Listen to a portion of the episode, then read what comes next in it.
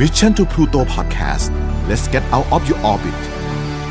พบกับเรื่องราวที่คุณอาจจะหาไม่เจอ แต่เราเจอใน f i n a l f i l e Podcast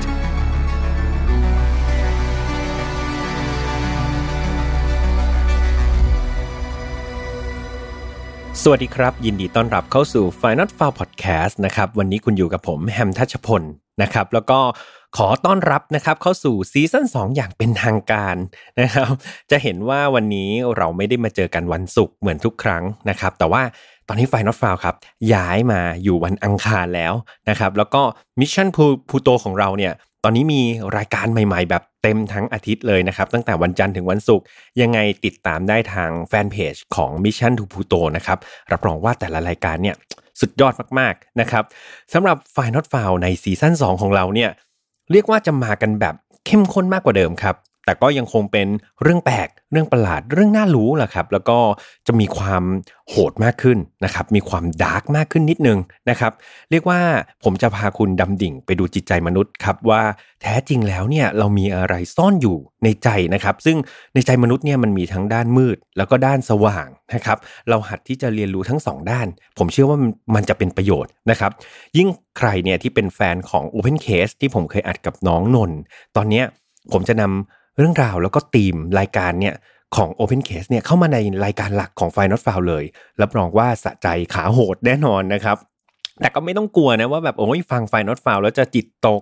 นอนฝันร้ายอะไรอย่างนี้ เพราะว่าสไตล์การเล่ายังไงนะครับเดี๋ยวผมจะเล่าแบบไฟนอตฟาวแหละก็คือจะเล่าให้มีความสนุกนะครับเพลินๆฟังเพลินๆแล้วก็จะมีแง่คิดตอนท้ายให้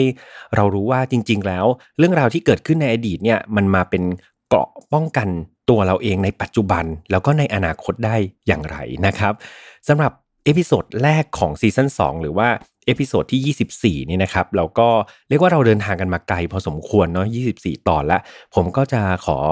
เล่าเรื่องเกี่ยวกับการเดินทางของเด็กกลุ่มหนึ่งละกันครับ ต้องบอกก่อนว่าถ้าทุกคนนึกถึงหน้าร้อนเนี่ยในวัยเด็กเรานึกถึงอะไรครับ บางคนก็น้ำแข็งใสใช่ไหมบางคนก็นึกถึงชายหาดนะครับ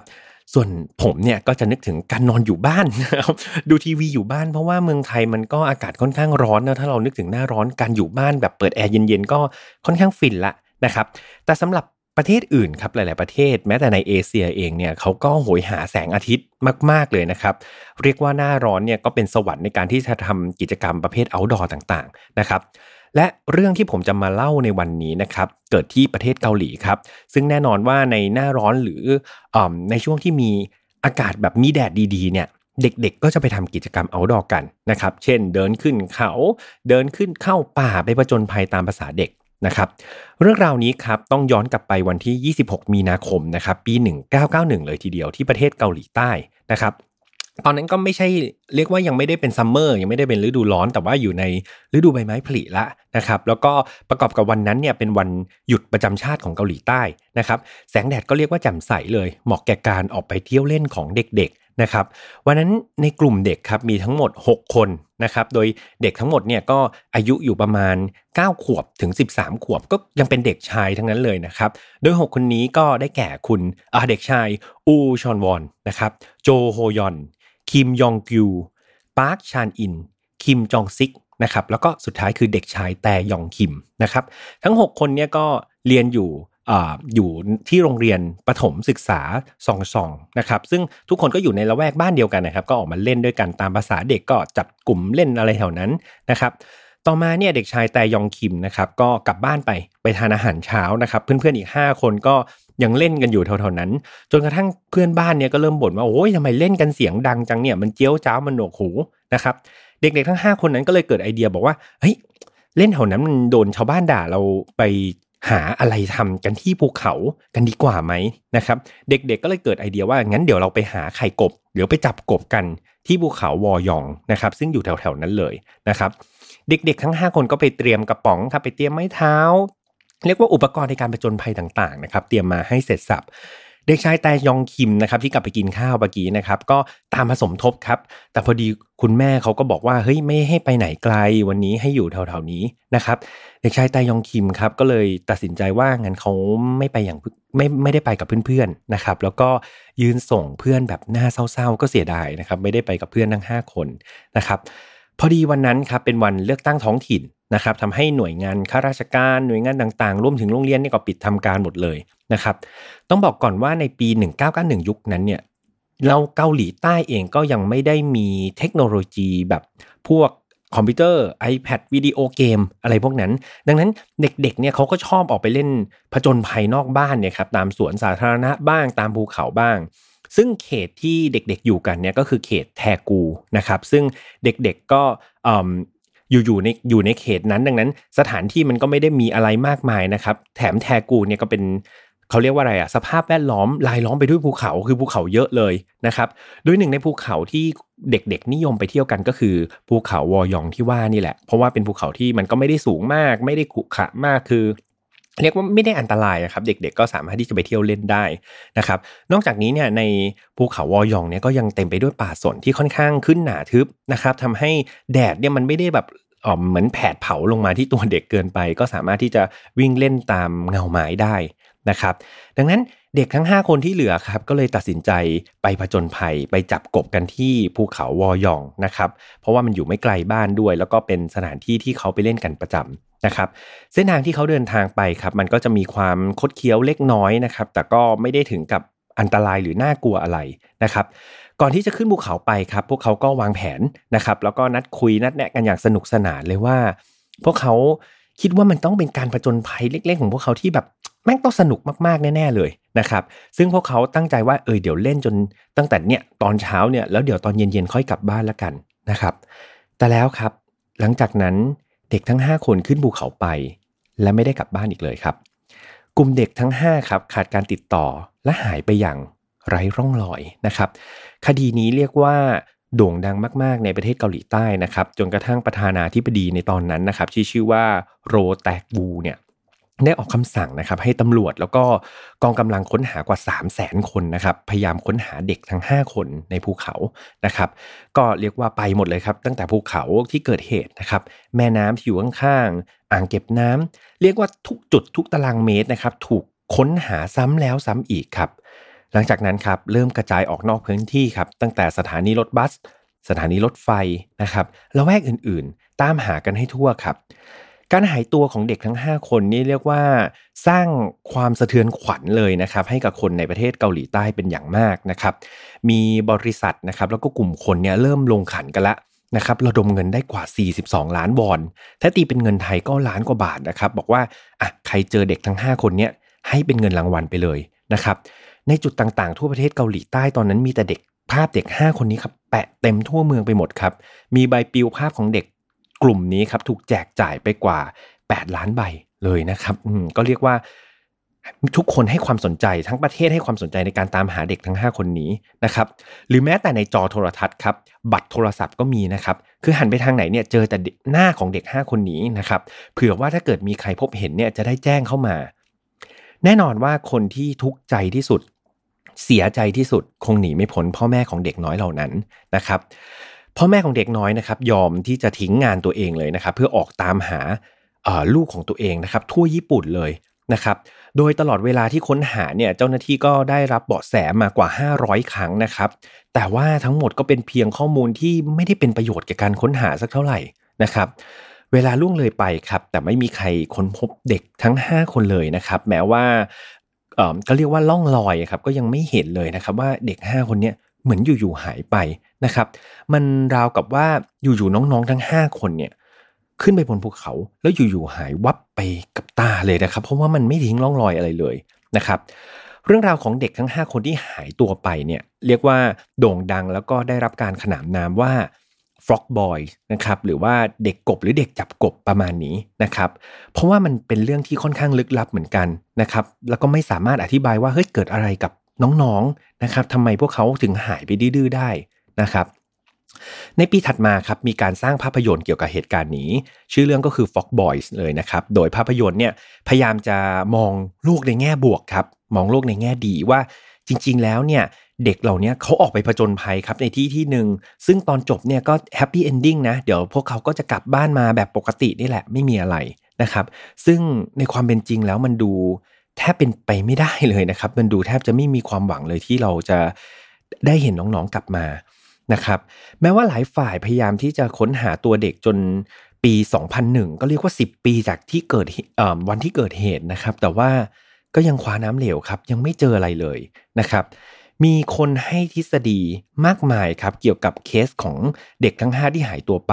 นะครับ มีตั้งแต่เอ๊ะพวกเขาถูกลักพาตัวโดยรัฐบาลเกาหลีเหนือหรือเปล่านะครับอย่างที่เรารู้กันว่าเกาหลีเหนือกับเกาหลีใต้ก็ไม่ได้ถูกกัน อาจจะโดนเกาหลีเหนือลักพาตัวไป หรือเริ่มออกไปถึงโดนมนุษย์ต่างดาวลักพาตัวไปเลยก็มีนะครับ หรือบางคนคิดแปลกไปอีกทางหนึ่งเลยครับ เขาบอกว่า พ่อแม่หรือผู้ปกครองเด็กนั่นแหละอาจจะฆ่าลูกตัวเอง แล้วศพไปซ่อนไม่ให้ใครพบนะครับก็มีทฤษฎีมากมายนะครับ แต่ก็มันยังไม่มีคำตอบที่ชัดเจนนะครับว่าเอ๊ะเด็กๆเนี่ยอยู่ๆหายไปได้ยังไงต้อง 5 คนนะครับมันก็เป็นที่ถกเถียงมากมายในสังคมนะครับ ก็มีหลายๆ คนพูดแตกต่างกันไป คิดแตกต่างกันไป แต่แล้วครับ ในที่สุดครับ 11 ปีผ่านไปจากวันที่เกิดเหตุครับ ความจริงปรากฏในวันที่ 26 กันยาปี 2002 นะครับ เจ้าหน้าที่ได้รับข้อมูลจากผู้ชายคนหนึ่งครับ ที่เขาเดินไปที่ภูเขาอวอยองนี่แหละ แล้วเขาพบรองเท้าครับกับเสื้อผ้าของเด็กกลุ่มหนึ่งอยู่ที่ใต้ต้นโอกครับ ก็เลยไปแจ้งเจ้าหน้าที่นะครับ เจ้าหน้าที่ก็ทำการขุดดินบริเวณนั้นขึ้นมา สิ่งที่เจ้าหน้าที่ได้พบนะครับ ก็คือซากของเด็ก 5 คนครับ ถูกฝังอยู่ในดินไม่ไกลจากจุดที่เขาหายตัวไปนะครับ ที่เจ็บปวดมากคือจุดที่เจอเนี่ยมัน ห่างจากบ้านน้องๆ ไม่เกิน 2 กิโลด้วยซ้ำคือมันใกล้มากนะครับ สภาพของเด็กทั้ง5เนี่ยเรียกว่าถูกเบียดเสียดอยู่ถูกฝังอยู่ด้วยกันนะครับ โดยหลุมที่ฝังก็ไม่ได้ลึกอะไรมากนะครับ สภาพศพก็ลักษณะคล้ายๆ กอดกันอยู่ก่อนเสียชีวิตนะครับ ตอนแรกเนี่ยตำรวจเขาสันนิษฐานว่าเด็กอาจจะหนาวนะครับ เพราะว่าช่วงที่ไปเนี่ยจริง ๆ มันก็เป็น เริ่มเข้าฤดูหนาวแล้วแล้วก็มีฝนตกเป็นระยะ ดังนั้นคือ เด็กอาจจะหนาวแล้วก็ลงไปกอดกันเพื่อความอบอุ่นก่อนเสียชีวิต แต่ว่ามันดูไม่มีน้ำหนักเลยนะครับ เพราะว่าจุดนี้พ่อแม่เด็กเองก็สงสัยว่าจุดที่หายหายปวดไปเนี่ยจุดที่เด็กโดนฝังนี่มันห่างจากบ้านแบบใกล้มากอย่างที่บอกไม่ถึง 2 กิโลทำไมเด็กกลุ่มนี้ถึงถ้าหนาวก็กลับบ้านไปสิทำไมถึงต้องมานอนกอดกัน แล้วสภาพศพคือถอดเสื้อผ้าด้วยนะครับ มันยิ่งดูแปลกไปหมด นะครับที่สำคัญครับเป็นจุดที่ผมสงสัยเหมือนกัน อย่างที่บอกว่าเราระดมคนกว่า 3 0 0แสนคนในการช่วยตามหา แต่ไม่น่าเชื่อว่า 10 ปีไม่มีใครเจอเลย มันมันไม่เจอได้ยังไงนะครับ อยู่ๆแบบผ่านไปตั้งนานกว่าจะไปเจอหลักฐาน แล้วก็ไปขุดพบศพได้นะครับ ดังนั้นครับก็มีการส่งไปตรวจหลักฐานทางนิติวิทยานะครับ ซึ่งเห็นชัดว่าเด็กทั้งหมดถูกฆาตกรรมครับ เพราะว่ากระโหลกศีรษะของเด็ก 3 คนนะครับ 3 ใน5นั่นนะเรียกว่าแตกร้าวจากการถูกกระแทกด้วยของแข็งนะครับเข้าไปที่ศีรษะอย่างรุนแรงนะครับ และหนึ่งในอาวุธที่คนร้ายใช้เนี่ยผมว่าโหดมากเลยเขาใช้ไขควงครับในการตีหัวน้องนะครับ แล้วก็เด็กอีกสองคนครับมีร่องรอยของกระสุนที่คาดว่าเป็นปืนลูกซองนะครับ ซึ่งหมายความว่าเด็กทั้ง 5 คนนี้ถูกฆาตกรรม แล้วก็อำพางศพนะครับน่าเสียดายที่เจ้าหน้าที่ไม่มีข้อมูลอะไรที่สืบไปถึงคนร้ายได้เลยนะครับ เด็กทั้งหมดไม่ได้ถูกทำร้ายทางเพศแต่อย่างใดนะครับ ก็คือเด็กทั้งหมดถูกสังหารแล้วก็ถูกนำมาฝังไว้ แล้วก็ปล่อยไว้หลายปี โดยที่ไม่น่าเชื่อนะครับ ว่าไม่มีใครพบเห็นเลยนะครับ หลังจากพบศพเด็กทั้ง5นะครับข่าวนี้ก็กลับมาดังอีกครั้งเพราะมันห่างไปค่อนข้างนานเหมือนกันเนาะสิปีสิปี 11 ปีอย่างที่ผมบอก ตอนนี้ก็มีข่าวลือมากมายครับ หลากหลายทิศเลยว่า ตกลงแล้วเด็กทั้ง5เนี่ยถูกใครสังหารกันแน่ มีทฤษฎีหนึ่งครับเขาบอกว่าอาจจะเป็นนักล่าสัตว์หรือเปล่า ที่แบบเอ่ออาจจะยิงเด็ก เพราะว่าคิดว่าเป็นสัตว์อาจจะมองไวๆคิดว่าเป็นสัตว์ก็เผลอยิงไปนะครับ แล้วก็อาจจะพลาดไปยิงคนหนึ่งที่เหลือก็เลยแบบต้องเหมือนถูกฆ่าปิดปากนะครับ อันนี้เป็นทฤษฎีหนึ่งอีกทฤษฎีหนึ่งครับเขาเชื่อว่าฆาตกรอาจจะทำงานอยู่ในโรงฆ่าสัตว์นะครับ เพราะว่าสภาพศพเนี่ยเออมันถูกฆาตกรรมด้วยเครื่องมือบางอย่างนะครับที่ใช้ในโรงฆ่าสัตว์โดยเฉพาะ นะครับ และอีกทฤษฎีหนึ่งครับ ซึ่งคนเชื่อกันมากที่สุด เขาเชื่อว่าน่าจะเป็นฆาตกรที่เป็นคนโรคจิต หรือมีสภาพจิตใจย่ำแย่ อาจจะโดนลังแกจากโรงเรียนหรือว่ามีปมด้อยอะไรในวัยเด็กนะครับ แล้วก็สุดท้ายมาเจอเด็กทั้ง 5 ก็เลยมาระบายความเลวร้ายของประสบการณ์ตัวเองกับน้องๆทั้ง 5 คนนะครับ เพราะว่าจากสภาพศพเนี่ยต้องเห็นว่าฆาตกรมีการวางแผน แล้วก็มีเวลาพอที่จะออกจากภูเขากลับไปเอาอุปกรณ์ แล้วก็กลับมาฆ่าน้องๆทั้ง 5 คนได้นะครับ สิ่งที่บ่งบอกได้ว่าฆาตกรคนนี้โรคจิตเนี่ยเพราะว่าเด็กเนี่ยถูกฆ่าค่อนข้างโหดร้ายทารุณนะครับ อย่างที่แจ้งไปว่าถูกตีซ้ำๆด้วยไขควงซ้ำแล้วซ้ำเล่านะครับ รวมถึงคนที่โดนปืนลูกซองยิงก็เรียกว่ากระโหลกศีรษะเนี่ยแตกกระจุยเลยนะครับ จากความแรงของกระสุนนะครับ อย่างไรก็ดีครับ คนที่เสียใจที่สุดผมย้ำอีกครั้งหนึ่งนะครับ คงไม่พ้นพ่อแม่ของเด็กนะครับ เมื่อเขาได้ทราบว่า ศพของลูกๆเนี่ยถูกค้นพบก็เรียกว่าหัวใจพ่อแม่นี่แตกสลายนะครับ เพราะว่าหลังจากคดีนี้เด็กที่เด็กหายไปนะครับ พวกเขายังทำใจไม่ได้นะครับ แล้วก็เขาก็ยังหวังตลอดครับว่าเด็กๆคงไปออกประจนภัย แล้ววันหนึ่งจะกลับมาเหมือนที่เขาดูในหนังนะครับ มีข้อมูลบอกว่าพวกพ่อแม่ผู้ปกครองนะครับ ยังทำความสะอาด ห้องนอนลูกของตัวเองนะครับ เหมือนเดิมทุกวันเลยเข้าไปทำความสะอาดปูเตียงอะไรเรียบร้อย เพื่อหวังว่าสักวันหนึ่งเด็กๆกลับมาจะได้ใช้มันอีกครั้ง ฟังมาถึงตรงนี้เศร้ามากๆเลยนะครับ มันนอกจากการเสียลูกแล้วเนี่ยผมรู้สึกว่ามันเป็นการทำลายความหวังที่เขามีอยู่อย่างหมดสิ้นเลยนะครับ วันที่ 25 มีนาครับปี 2004 ก็มีการนำร่างเด็กทั้ง 5 คนกลับสู่บ้านนะครับมาทำพิธีกรรมในสถานที่ที่พวกเขาเสียชีวิตนะครับ โดยกระโหลกของเด็กทั้งหมดนะครับถูกบริจาคให้กับห้องปฏิบัติการนะครับการวิจัยทางกฎหมายของมหาวิทยาลัยนะครับแม้ว่าคดีนี้ค่อนข้างสะเทือนขวัญคนเกาหลีนะครับมากๆนะครับ และตำรวจเองก็ประกาศกล้าวเลยนะครับ ว่าจะนำตัวฆาตกรสุดเลวร้ายคนนี้มาลงโทษต่อหน้าประชาชนให้ได้ แต่ไม่น่าเชื่อครับ จนถึงบัดนี้ก็ยังไม่มีใครทราบนะครับ ว่าฆาตกรตัวจริงเนี่ยเป็นใครนะครับ แล้วทำไมเด็กทั้ง 5 ต้องถูกกระทำอย่างรุนแรงแบบนี้นะครับน่าเสียดายว่าในปี 2006 ที่ผ่านมาครับ คดีฆาตกรรมเด็กทั้ง 5 ก็หมดอายุความนะครับ โดยที่ไม่มีผู้ต้องสงสัยแม้แต่รายเดียวเลยครับ ไม่มีใครต้องสงสัยเลย มันไม่น่าเชื่อจริงๆนะครับ คดีนี้ คดีนี้กลายเป็นคดีปริศนาครับที่ไม่มีวันคลี่คลายได้ เรียกว่าเป็น คดีประวัติศาสตร์ในเกาหลีใต้ตลอดกาลนะครับ ก็เรียกว่าเป็นคดีที่น่าเศร้ามากๆนะครับ เพราะว่าอย่างที่ผมบอกไปมันไม่ใช่การสูญเสียบุคคลอันเป็นที่รักไปเท่านั้นนะครับ แต่ว่ามันเป็นการสูญเสียความหวังอะไรทั้งหมดในชีวิตเลยทีเดียว เพราะว่าความเชื่อที่เขาคาดหวังมาตลอดว่าลูกต้องอยู่ ลูกยังอยู่ลูกยังกลับมาเนี่ยมันพังทลายหลังจากที่ได้ทราบความจริงนะครับ ก่อนที่เราจะหดหูกันไปนะครับ ย้อนกลับมาดูที่ตัวเราวันนี้ว่าเราได้ข้อคิดอะไรจากเรื่องนี้บ้างนะครับ ผมเชื่อว่าการที่เราแบบโอ้โหกักขังตัวเองไม่ไปไหนเลย คิดว่าอยู่บ้านปลอดภัยที่สุดเนี่ย มันก็ดูเป็นไม่ใช่จะเป็นทางออกที่ดีซะดีเดียวนะครับ ในการดูแลตัวเองเนี่ย อย่างแรกเลยเราต้องพยายามเขาเรียกว่าอะไรหลีกเลี่ยงจุดเสี่ยงนะครับ จุดที่มันรับตาคนเนี่ยก็ไม่ควรไปเมื่อเราไม่จำเป็นนะครับ หรือถ้าจำเป็นการไปด้วยคนกลุ่มมาก ๆ ก็ จะช่วยเซฟมากกว่านะครับหรือว่าการไปตอนที่มันยังไม่ได้แบบพบค่ำมากนะครับ เพราะว่า